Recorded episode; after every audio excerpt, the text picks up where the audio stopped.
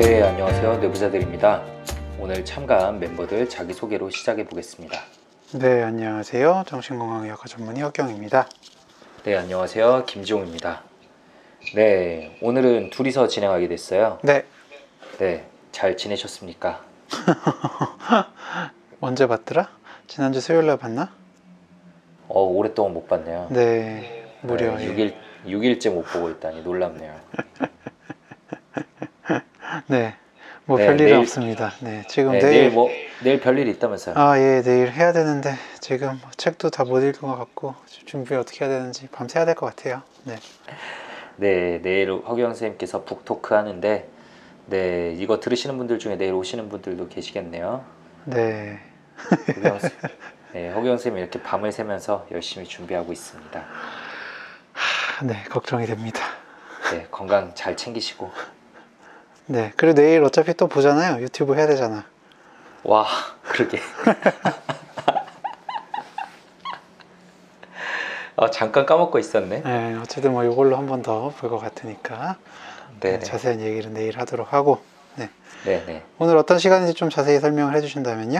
네, 오늘은 이게 사실은 뇌부 책방은 아니고 뇌부 책방과 비슷한데 새로운 컨텐츠죠. 이제 심리 그리고 정신건강에 관련된 도서를 저희가 이제 가끔씩 소개를 드리려고 하는데요. 네. 근데 저희가 사실은 모두가 같은 책을 계속 읽을 수는 없어가지고 좀 시간에 한계가 있다 보니까 오늘은 허기영 선생님과 제가 각각 한 권씩을 읽어서 상대방에게 좀 소개해주고 그 주제에 대한 이야기를 편히 나눠보려고 해요. 네. 물론 어느 정도씩은 저희도 다 읽었지만 자세하게는 이제 한 명이 읽었고요. 저희 중에 가장 지적이라 주장하는 남자 오동훈 씨는 병원이 너무 잘 되는지 이제 책을 읽은 시간이 없나 봐요. 네. 그래 윤희우랑 그 손정현 님은 지금 뭐 하고 계시나 또 모르겠네요. 네. 정현이는 정말 얼굴을 까먹을 것 같아요. 네, 희우도 네, 유튜브 같이 못하면서 네, 못 본 지 좀 된 것 같습니다. 네, 랜선 친구가 돼가고 있네요. 네. 먼저 어쨌든 네, 잡설은 이만하고요. 이번 방송에 소개할 책은 제가 읽었는데요. 주로 이제 Successful Aging이라고 해요. 그러니까 성공적인 노화라고 해야 될까요? 네. 네, 부제는 노화의 잠재력을 끌어올리는 뇌과학의 힘입니다.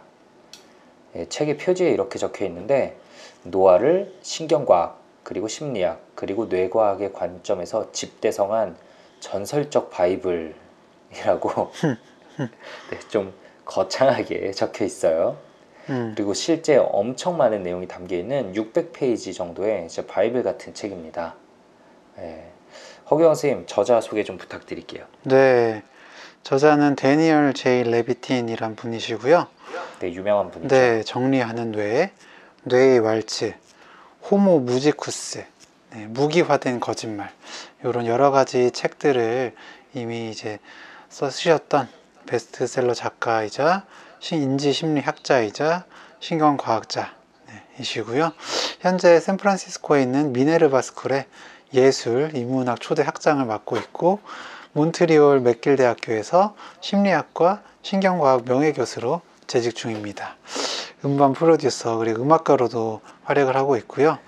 그 스티비 원더, 뭐 스틸리 댄, 뭐 이런 유명한 분의 음반 제작 자문역을 맡았고 산타나, 그레이트풀 데드, 뭐 이런 세계적 뮤지션들의 음악을 엔지니어링했다고 합니다. 이거 예 실한가요? 네, 이건 네, 그러니까 이분께 되게 죄송한 말이지만. 네. 솔직히 이런 이력을 보면 약간 사기꾼 아닌가? 네, 아 이거는 그 영화에서 이런 사람 있다고 해도 말이 되냐라고 할 그 정도예요. 네네. 네. 근데 진짜 저 어쨌든 이 이력들이. 네, 근데 이분께서 그러니까 말씀하신 내용들이 좀 어떤 건가요? 네, 뭐 충격적입니다. 어쨌든. 네, 이런 충격적인 화려한 이력을 가지고 계신 분께서 이번 책에서는 노화라는 거에 대해서 다뤘어요.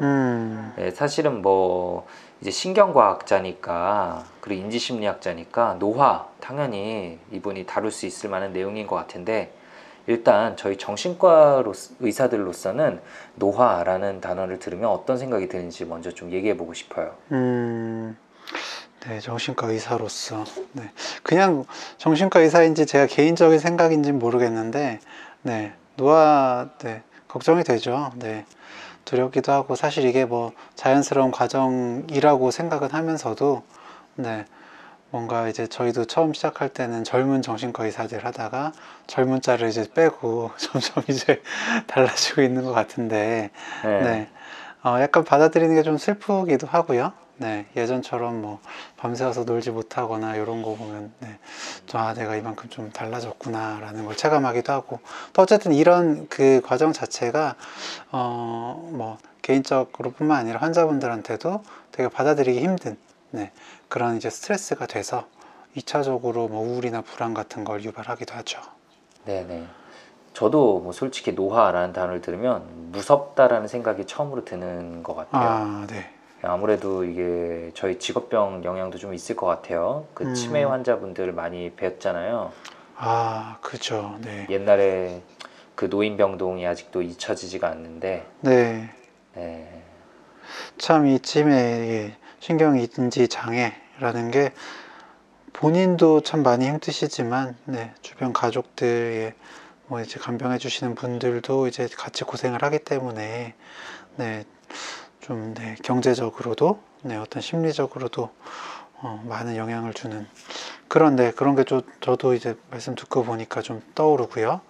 네, 참 예, 뭐 노화라고 하면 또 은퇴도 떠오르고 부모님들도 떠오르고 하면서 여러 가지 좀 생각이 드네요. 그쵸. 저도 이제 뭐 할머니, 할아버지 그리고 외조부모님은 다 이제 떠나셨고. 네.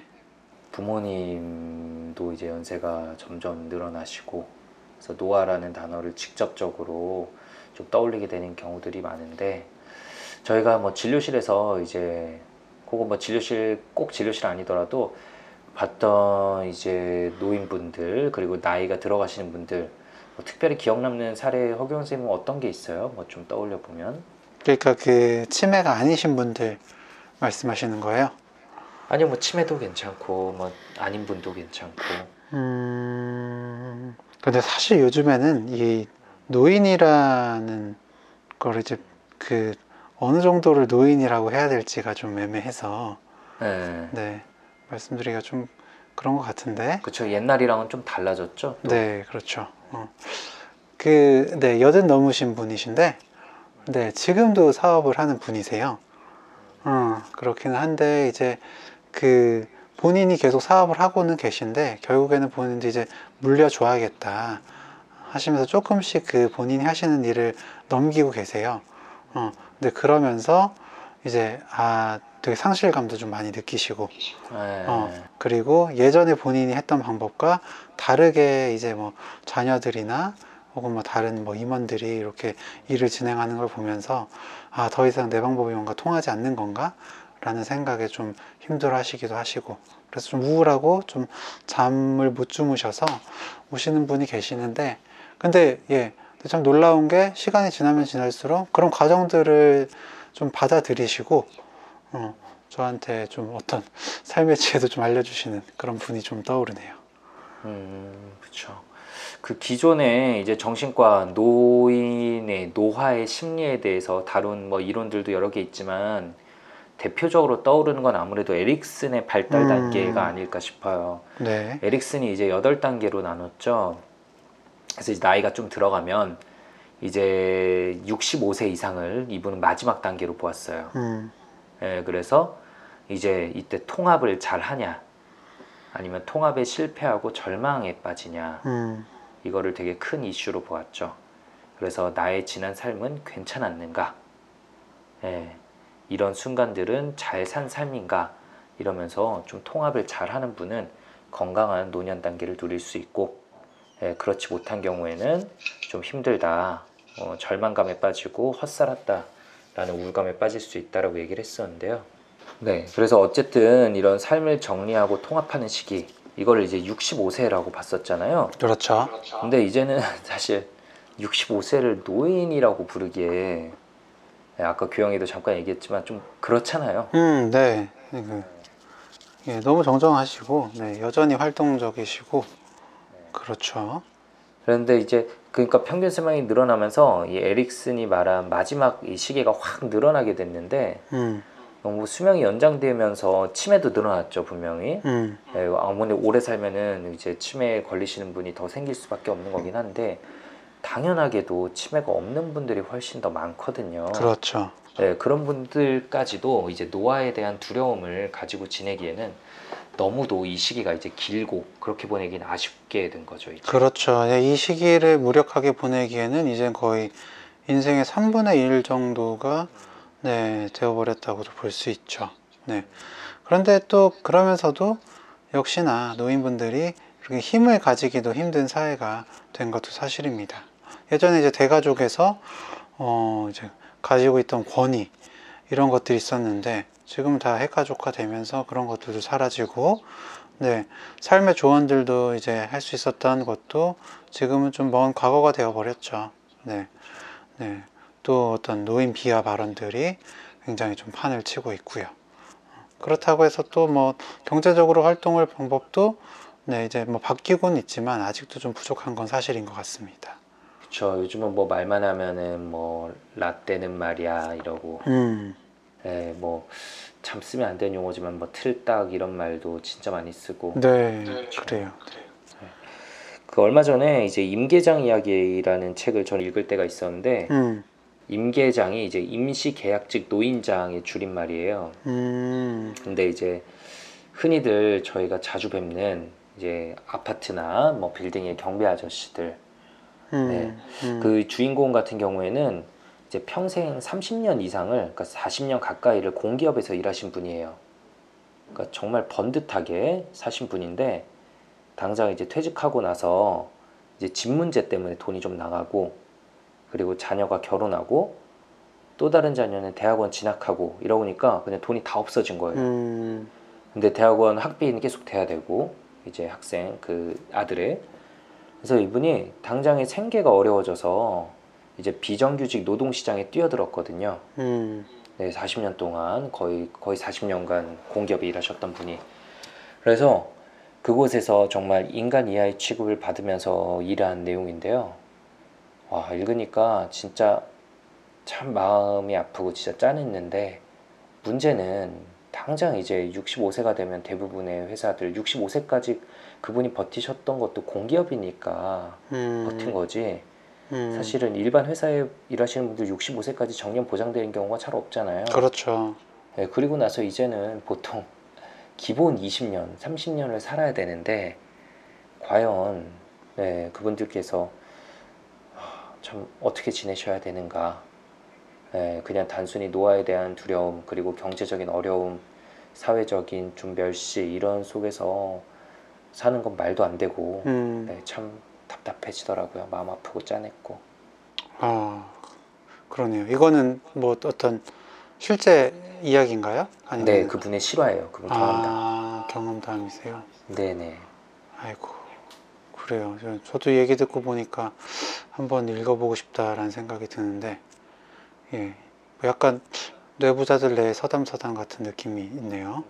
예, 어쨌든 참 그 이렇게 어떤 뭐 점점 평균 수명은 길어지는데도 여전히 어쨌든 그 나이든 사람들을 힘없고 능력 없는 존재로 보다 보니까 더 노화를 두려워하고 네, 받아들이기가 힘든 것 같습니다.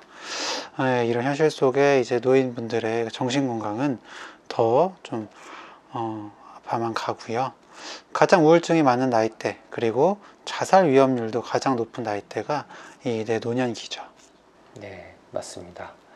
그래서 실제 많은 위기들이 닥쳐오는 노년기인데 분명히 약한 것만은 아니에요. 절대 그렇지 않아요. 그래서 이 책에서는 노화에 대한 수많은 오해와 편견에 맞서는 내용들을 이제 기술해 놓고 있습니다. 네, 책에서 이렇게 말하는 부분이 있는데 네, 허경쌤께서 좀 읽어주세요. 네. 나는 직장에서 은퇴한 날을 받아준 사람들이 눈에서 활기를 잃고 미소에서조차 희망을 놓아버리는 모습을 보았다. 그들은 매일 온종일 시간이 남아돌면 무엇을 할지 정말 어렴풋한 계획만 세워둔 채 일에서 완전히 벗어날 수 있는 날을 손꼽아 기다렸다.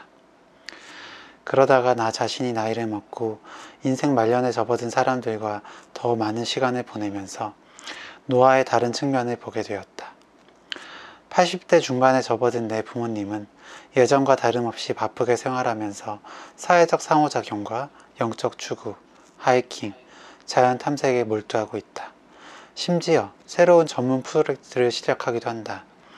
외모는 늙었지만 부모님은 스스로 50년 전이나 다름없는 사람이라고 느끼며 이런 감정에 놀라곤 한다. 몇몇 기능은 저하됐지만 이를 상쇄하는 놀라운 보상 기전이 효력을 나타내기 시작했다. 비분과 관점이 긍정적인 방향으로 변화하는 동시에 경험에서 비롯되는 특별한 혜택이 간간히 발휘된다. 확실히 노인은 젊은이보다 정보를 처리하는 속도가 느리다. 하지만 평생 쌓아온 정보를 직관적으로 종합할 수 있고 수십 년간 실수를 저지르면서 학습한 바를 바탕으로 더 현명한 결정을 내릴 수 있다. 나이에서 비롯되는 수많은 장점 중 하나는 과거에 이미 고난을 몇 차례 겪어봤고 어떻게든 이를 헤쳐나간 경험이 있기 때문에 재난을 덜 두려워한다는 점이다. 노인들은 자기 자신과 다른 사람들의 회복성에 기대도 된다고 확신한다. 동시에 노인들은 머지않아 죽을 수도 있다는 사실을 편안하게 받아들인다. 이는 그들이 죽고 싶어 한다는 말이 아니라 더는 죽음을 두려워하지 않는다는 뜻이다. 노인들은 충분히 살았고 매일 맞이하는 새로운 날을 새로운 경험의 기회로 여긴다. 네. 그런데 이건 좀 너무 건강한 노안의 석세스 에이징의 케이스만 적어놓은 게 아닐까요? 그쵸. 저도 솔직히 그런 생각이 들기도 했어요. 근데 또 아까 말한 것처럼 저희가 너무 힘든 분들만 많이 만나다 보니까 시각에 편향이 있겠다는 생각도 들은 게 책에서 가장 놀라운 내용이 이거였거든요. 노인들에게 이제 삶을 되돌아보고 지난 삶을 되돌아보고 가장 행복했던 나이를 콕 집어서 이야기해보라 라고 하면은 언제라고 대답할 것 같아요? 음... 18살. 그쵸. 보통 막 그 정도 생각하겠죠. 네. 막 근심 걱정 없던 어린 시절, 뭐 너무 활발했던 인생의 막 전성기 막 이런 걸 떠올릴 것 같은데. 네. 네, 허경 쌤 아마 18살이었나 봐요.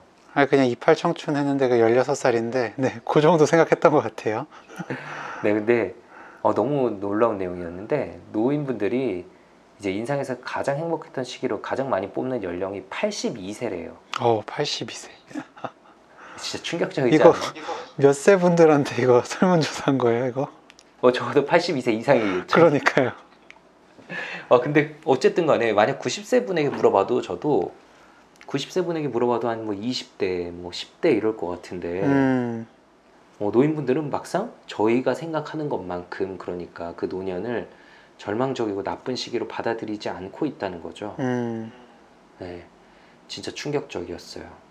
그리고 이 책에서는 네, 이 작가의 목표는 자그마치 그 82세라고 사람들이 대답하는 거를 10살이나 20살쯤 더 높일 수 있도록 돕고 싶다.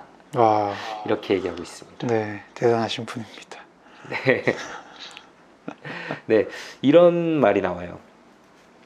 이제 신경과학자인 나는 남보다 유난히 바람직하게 나이 드는 사람들의 비결이 궁금했다. 유전적 특징이나 성격, 뭐 사회 경제적 지위 덕분일까? 아니면 그냥 단순히 운이 좋은 걸까? 뇌에서 발생하는 어떤 과정이 이런 변화를 유발하는 걸까?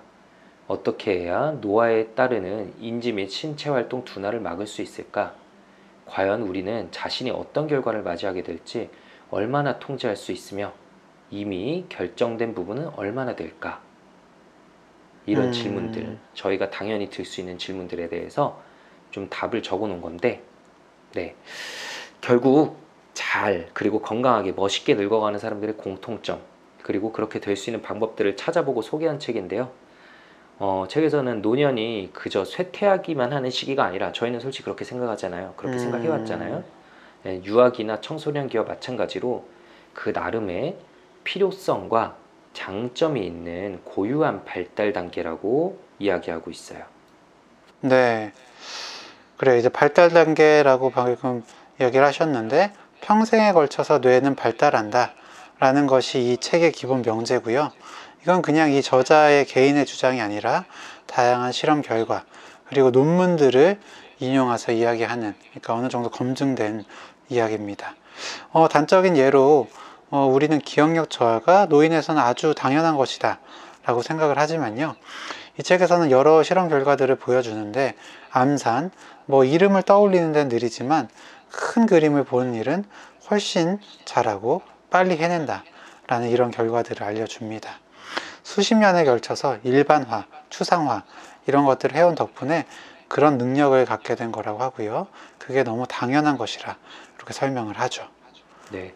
그리고 또 이제 저희가 진료실에서 자주 인용할 만한 논문 결과 이런 것들도 여기서도 역시 얘기하는데요. 사람들이 흔히 노년이 되면서 이제 수면이 줄어드는 걸 너무 당연하게 여기고 그냥 받아들이려고 하는데, 그거는 이제 뇌가 나이가 들면서 약간 노화가 일어나서 제대로 정상 작동하지 못하는 것 뿐이지, 충분한 수면을 더 취하도록 약물이던가 다른 노력을 해야지 오히려 더 건강하게 노화가 될 수 있다. 이런 저희가 기존에 알고 있던 얘기들도 소개하고 있습니다. 좋습니다. 아무래도 정신과 의사로서는 노인분들께 갖는 그런 인상이 좀 사실은 변화하기는 조금 어려운 시기로 보는 시각이 있습니다. 네. 네, 아무래도 원래 가지고 있던 성격 구조가 더 공고화되지 바뀌기는 쉽지 않지 않나 이렇게 생각을 하고, 실제 정신분석 치료의 적응 대상에서도 네, 좀 너무 많은 나이는 빠지게 됩니다. 네, 성격이 더 이상 바뀌긴 어렵다고 보니까요. 그런데 어쨌든 이 책에서는 노년도 이제 발달 단계라고 보는 것이 이전에 저희가 가졌던 그런 시각과 완전히 다르게 하는 그런 전환점인 부분인 것 같습니다. 네네네. 그런데 좀 구체적으로는 어떻게 이게 가능한 거죠? 네, 이게 600페이지로 소개가 돼 있어서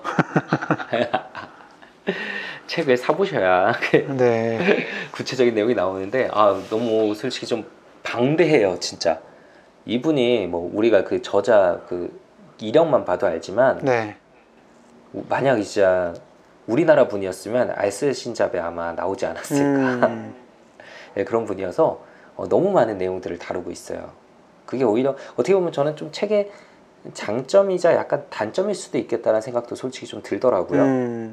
네, 너무 많은 데이터들을 제공해서 약간 엄두가 안 들게 만드는 그런 부분이 있는데, 그래도 조금 대강 언급하자면 처음 얘기하는 건 그 사람의 노년이 되기 전의 성격이 크게 작용한다.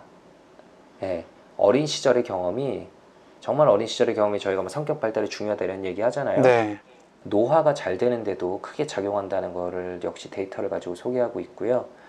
좀 어떻게 보면은 당연한 얘기들도 나와요. 행복을 느낄 줄 아는 마음가짐, 사람들과 함께하는 삶, 통증이 없는 삶, 이거 되게 중요하죠.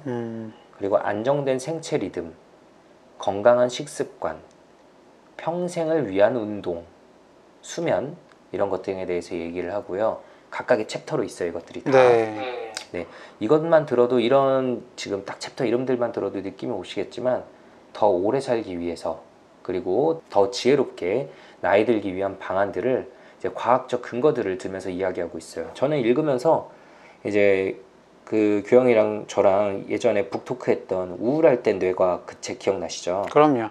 네. 네. 그러니까 저는 그 책 되게 재밌게 잘 읽었고 진료실에서 솔직히 많이 사용도 하고 있어요. 여러 가지 저한테 좀 유용하게 사용할 만한 개념들도 많이 안겨준 책일 것 같은데요. 그 책은 이제 우울증에 대한 내용들을 집대성한 책이었는데, 이 Success Aging은 우울할 땐 뇌과학의 노화 버전 같은 느낌이에요. 나이 들 땐 뇌과학 이런 느낌이라고나 할까? 네, 어떤 느낌인지는 좀 더 와닿는 것 같습니다. 네, 어쨌든 저희가 오늘 말씀드린 이 노화, 이거는 분명 두려울 수 있습니다. 네, 아무도 피해갈 수 없기 때문에 당연하게 받아들이는 사람도 있지만, 그 두려움에 심하게 압도당한 사람들도 많이 만나게 됩니다. 실제로 젊은 나이인데도 저는 몇 살 이후에는 정말 살고 싶지 않습니다. 네, 저는 사실 몇 살이면 죽을 줄 알았어요. 혹은 그냥 그 전에 죽었으면 좋겠어요 라고 말씀하시는 분들도 계시죠. 하지만 이 책에서 이야기하는 건, 그리고 실제 주변에서 쉽게 찾아볼 수 있듯이 건강하게 나이 들어가고 행복한 노년을 보내시는 분들이 많이 계십니다. 요즘에는 이제 90대의 나이에도 규칙적으로 운동하시고 문화센터 다니시고 새로운 것을 배우시는 분들의 이야기도 자주 듣습니다. 맞아요. 막 저희 환자분 중에도 80대 분이신데 스마트폰 게임을 열심히 하시더라고요. 정말 충격받았어요. 솔직히 그게 제 머릿속에 벌써 편견이 있었구나 라는 걸 알게 됐고, 예, TV에도 뭐 그런 룰 이런 거 되게 연세 많으신 분이 하시는 거 이런 영상 뭐 그것도 봤던 것 같은데, 네, 저는 그렇게 이렇게 오늘 방송 들으시는 분들께서도 혹시 내가 나의 노화를 두려워하고 있지는 않았는지, 혹은 부모님이 이제 나이 들어가는 모습, 노화의 어떤 사인들에 지나치게 걱정하고 있는 것은 아닌지 한번 돌아보시면 좋겠습니다. 네, 저도 사실 저부터도 그렇게 다시 돌아보려고 해요. 예, 부모님의 노화를 두려워하기보다는 더 행복하고 새로운 것들을 이제 즐기고 배우실 수 있는 시간으로 보내실 수 있도록 어떻게 해야 될지 고민해 봐야겠다는 생각이 솔직히 들었습니다. 네, 그래서 오늘 저희가 소개한 이 Success Aging이란 책은요, 저희처럼 이제 부모님의 노화에 대해서 자연스럽게 걱정하기 시작할 30, 40대, 그리고 자기 자신의 노화에 대해서 걱정할 이제 50대 후반에서 60대 초반의 분들에게 저는 권유드리고 싶은 책이란 생각이 들었어요. 네, 다소 어렵고 또 다소 두껍기도 하지만 분명히 너무 많은 데이터, 좀 유용할 만한 데이터들을 제공해 주고 있고요. 분명 삶이라는 것에 대해서 더 입체적인 시각을 만들어 줄 책이라고 생각을 합니다. 네, 오늘 저희가 읽은 책 한 권에 대해서 겉핥기 식으로, 그리고 거기다 저희의 경험들을 약간 덧붙여서 설명을 드렸는데요. 그러면 다음 시간에는 허규영 선생님이 읽은 다른 책을 가지고 찾아뵙도록 하겠습니다. 네, 그리고 예, 저희 마지막으로 이 책 궁금해하신 분들 계실 텐데, 이벤트로 책 이렇게 팟캐스트 들으시는 분께 5권, 유튜브로 이제 보시는 분들 5권 그렇게 드리려고 해요. 일단 팟캐스트 들으시는 분들께는 팟빵 혹은 네이버 오디오 클립, 아이튠즈에 댓글로 그 이메일 주소 남겨주시면 저희가 5분 추첨해서 그 도서 보내드리도록 하겠습니다.